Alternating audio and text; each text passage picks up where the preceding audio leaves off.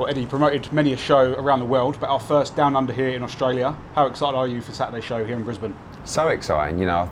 There's a, a real buzz around about Matchroom coming to Australia in general. Great fight card as well, great main event, two unbeaten Australian fighters, and a, a new a new era for us here. You know, it's only my second time even in Australia, and there's a very vibrant fight scene here. Some great talent as well. A number of Australian world champions now, not just on our roster, but in general. I'm really excited to start our journey here in Australia. There can't be too many cards in boxing history that every fight on the card is a title fight. And I guess in a, in a way that kind of shows the that the, the, local talent here just want to get slung in and prove and develop, I guess. Yeah, I think people feel like it's a big opportunity to be seen globally with, with Matchroom and DAZN and also you know these young undefeated fighters willing to step up. I mean, you know, like you say, of course you've got the Liam Paro, Brock Jarvis, and you've got the Demsey McKean and Skye Nicolson, but beneath that you've got four brilliant fighters, you know, all with undefeated fighters willing to put it on their line to sort of break out and become a star, if you like. So. Um, it's really refreshing to come and see these undefeated young fighters willing to jump in and, and, and take on these challenges and, and no fear in trying to break out and make a name for himself. And not only a belt on the line, but potential to sign with Matchroom. Are you on a recruitment drive? Should they impress on Saturday night? Yeah, we want to build a, a great stable. I mean, already we've got you know some fantastic Australian talent, but we're always on the lookout for for emerging talent. I mean, you know, in the Tapia Mayweather fight, it's a fantastic fight, but even underneath that, some, um, you know, you've got Reese Evans who's making his professional debut over eight rounds against 9 and 0 Jalen Tate. I mean, it's, it's madness, really. But, you know, at the same time, it's refreshing to see guys not afraid to lose their O and, and some trying to be great and move on and, and be part of matchroom cards around the world. Steve Spark, you know, coming up fighting Montana Love. Obviously, Ebony Bridges won world titles in the UK. A lot of Australian fighters are looking to fight internationally. But hopefully, with our shows that we're building here, they, they won't necessarily need to. We'll touch on a few of those guys in a minute, but let's start at the top the main event Liam Paro versus Brock Jarvis maybe a fight Liam Paro didn't need to take. Is that fair to say with where he's sitting pretty in the yeah, WBO rankings? I think that's a, a, fair statement. I mean, look, he's number one, number two in the world now. He's got his shot coming up at the world title, but he also wants to make a name for himself in Australia, really, and be part of a big all Australian fight. This is a brilliant fight. 22 and 0 against 20 and 0. You know, Brock Jarvis, absolute tank, looks like he should be on a GQ cover, and also an incredible Hulk. You know, tutored by, of course, Jeff Fenech, one of the great Australian fighters of all time. And there's a lot on the line, really, for Liam Paro. He doesn't need to be taking this fight, but it's a brilliant fight. You know, it's the kind of fight we need to make here, that all Australian tussle. And you know, you have to fancy Liam Paro because of his pedigree, but I think Brock Jarvis is going to be a real problem in this fight. I saw a stat the other day. This is Brock Jarvis's eighth weight category since he turned pro um, about seven years ago. Do you think he'll sort of build into a, a fully fledged one? I do. You know, he's, he's still young, but he's huge. You know, he's an absolute tank. And when I saw him fight at super feather and previously feather and, and lower than that, you know, you could tell when he boxed in Fresno, he was struggling to make the weight. And um, you know, it's, it's going to be really interesting to see how he adapts to 140 pounds. But I actually think it will suit him. I think he'll be more robust. I think you know he has a great engine anyway and I really think he's going to put the pressure on Liam Paro on Saturday. Just touching on that fight in Fresno, which was pretty much a year ago to the day, I believe, um, showed a little bit of vulnerability, but showed grit and determination and dug deep that night. It was incredible because you know he looked like he was out of the fight. It was a disaster. He came in gung ho, chin in the air, got caught, but showed tremendous heart to come through that and, and go on and, and stop his opponent. So we know that Brock Jarvis has got plenty of heart. We know he's all action. We know he can punch probably was a little bit vulnerable down at those weights because of the weight cut. But you know, moving up, I think he's could give him just that little bit more, as I said, robustness. And if he comes with that same energy and that same relentless pressure, it could be a real problem. And Liam goes in as the bookie's favourite. Should he come through, I guess he'll be waiting for the, the winner of Catterall and, and, Taylor, which we think will happen in the forthcoming months. Is that the route he, he's looking to go down? Yeah, for sure. I mean, I, I expect if Josh Taylor wins that, I do expect him to vacate and move up and it could be Liam Paro against the Teofimo Lopez or, or even Brock Jarvis against Teofimo Lopez. So massive fight, and I think the winner will go on and fight for a world title. Demsey McKean looks to move 22 0 this Saturday. This kind of feels like the last hurdle before he's thrown into a big fight. Is that fair to say? Yeah, I mean, look, Demsey's top 15 with two governing bodies. He's in the conversation. He was in the conversation to fight Dillian Whyte. You know, he could be in the f- conversation to fight Anthony Joshua. So really, he, he's but he's got to look good against Corte. You know, Corte, I think he's 19 and one, good fighter. But Demsey's got to go out and make a statement to get those big fights. You know, he's a, a big, strong, hard-hitting heavyweight southpaw that really, with his positioning with the governing body, should be going out and really becoming now a problem for those guys, but also in the conversation to fight those guys. I think if he can look good on Saturday, he'll land himself a big fight in early 2023. Yeah, that's going to be my next question about looking good because he kind of went through the motions last time against Bracamonte, and he himself has said you know, there's negotiations going on in the background. Is that still ongoing now, or is it sort of yeah, paused? as I said, you know, there's been a lot of conversations, particularly with Dillian Whyte fighting Demsey McKean. And, and when you're top 15 with two governing bodies, you're going to be in those conversations.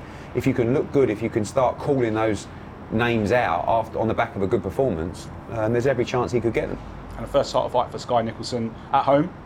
Obviously, uh, big pressure on her, I guess, coming back to showcase her skills in front of her, her home home uh, fans. I guess from your perspective, you're looking for Skye to, to look dominant in that.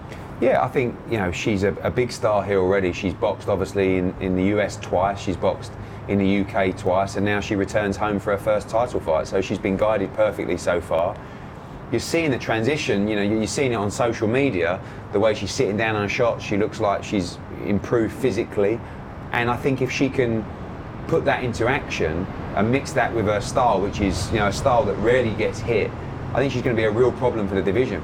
I think uh, you know to capture the Commonwealth title as a professional after winning Commonwealth gold as an amateur in Queensland as well would be special. And I think she wants to move quickly. You know, I really believe that she's already talking about Amanda Serrano and, of course, Erika Cruz, who's who's our champion at featherweight. She's probably only two, three fights max away from that, really. Um, I know that Eddie Lamb and the team at iBox are really talking highly about the sparring and how she's looked in the gym. And I think if she can make a statement on Saturday and be really dominant, then 2023 is going to bring World Championship fights quite quickly for Skye Nicolson. I think she's a, a tremendous fighter.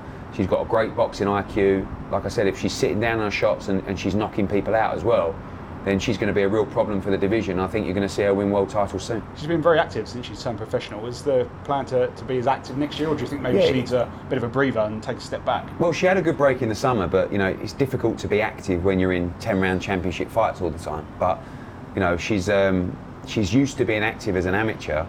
I think she'll have one more if she's victorious on Saturday, which we expect her to be. One more in December, and then really it's one early in 2023 or straight into a world title fight. She's already you know, talked about wanting that Amanda Serrano fight. Serrano's a great fighter, but but that's the aspirations of Skye Nicolson. And as I said, Erika Cruz as well. You know, she could fight Erika Cruz, and the winner of that fight's undisputed straight away. So massive future ahead. Her profile has, has gone through the roof globally. She's a star in the making. She's just got to put it together in the ring, which she has been doing. But you know, this is upper level, 10 round championship fight, and you know, if she can make a statement on Saturday, the world awaits. First fight here in Australia. Do we have a certain number of fights lined up for next year? What's the sort of plan moving forward? For, I think we, we, you know, we're talking about four to six shows a year here in Australia. So, know, it'd be nice to see Skye Nicolson come back and fight for the World Championship, as maybe Liam Paro fight for the World Championship as well. Maybe we do AJ against Demsey McKean here, etc. So, looking to bring consistent fight nights to Australia and some big stadium shows too. One fight fans maybe a little bit bemused that is not in Australia is Ebony Bridges against um, O'Connell for the world title, which obviously lands in Leeds. I think Ebony herself has said, you know, she's based in the UK now, and that's pretty much the reason why she wanted to fight in the UK. Obviously, we won the purse bids.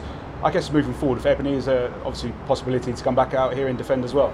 Yeah, I think Ebony's become a huge star in the UK. So, you know, for us, we want to do that fight in the UK. We see the attraction, of course, of doing that in Australia as well. But she's training in the UK. She's based in the UK, and we wanted to give her what is ultimately now home advantage and make O'Connell travel. It's a great fight. Bad blood. It's got everything. So it's going to be a big fight in Australia, but it will end in Leeds on December 10th. Let's just take a, a step back. Obviously, last Saturday in the UK, we were scheduled for the O2, which obviously didn't go through for obvious reasons. A couple of days on now from when that fight was due to happen. Can you give us any update on Conor, Benn's situation? Yeah, obviously he's got a big fight on his hands. You know, um, there's a lot of information we know about the testing that will come to light. Everyone's very quick to make their assumptions, as always in this situation. We've seen it before with Dillian Whyte. You know, and, and I didn't see many people apologise when Dillian Whyte was, was cleared of all charges and was actually completely innocent in that situation. Conor Benn will have the right to, to clear his name. People should let him do that. Um, it's been a difficult situation for everybody. Um, it was a difficult situation building in. Um, you know, I've seen the criticism, of course, but also understand that this wasn't something that was kept from anybody. It was discussed between all parties involved in the fight, from the fighters to the promoters to the commission. And we have to let the commission do their job. which ultimately they did. And it wasn't a case of, you know, the, the story stopped the fight. The, the commission had made their decision before any story came out in the media, and we had to go through that process because, as I said, once you find out the information regarding the testing, it was a difficult position because it, people were comfortable with the scientific facts around that. So we wanted Conor Benn to have his opportunity, as many have before, to be heard. That will now happen post fight, and obviously the fight not taking place. But let him let him have that time, let him have that moment. He has to go out, and obviously it's a very important time for him now because some people have made their mind up as they've done before. Let the facts come out and, and make your decision. Let's look further ahead now to the matchroom schedule. So two weeks' time, we're back in Mexico. Mauricio Lara headlines against Sanmartin. Obviously, the Wood fight is not going through. Um, just talk to us for a victory for Mauricio. Is he, is he looking to get that fight rescheduled? Yeah, he's, he's frustrated. I mean, we all are because Leigh Wood against Mauricio Lara is a tremendous fight, and, and as is Lara against Sanmartin. I expect that to be a war. So we finish here. Um, obviously, we'll see what happens with the Santa Cruz situation with Wood, and Josh Warrington's got a win on December 10th. There's a lot of, in play for us in the featherweight division. Um, we leave Brisbane to go to Mexico City for that show, of course. Then we go back to uh, Wembley Arena for the return of Katie Taylor, Jordan Gill against Martinez, um, Ellie Scotney added to that card. And the Irish on the undercard as, as well. Of course, yeah. Kevin Ajarko, Gary Cully. It's a tremendous card at Wembley. And then, of course, to Abu Dhabi uh, for a massive night of boxing headlined by Bivol against Ramirez. Then we're in Cleveland, Ohio for Montana Love against Steve Spark. And then back potentially for the return of Dillian Whyte at the end of November. December 3rd, Estrada Chocolatito, 3. And then December 10th, trem- tremendous main event uh, for Josh Warrington. Very tough fight against Lopez, he's mandatory, and, and a big end to the year. Let's just talk about December 3. Obviously, the, the Joshua Fury fight's not happening.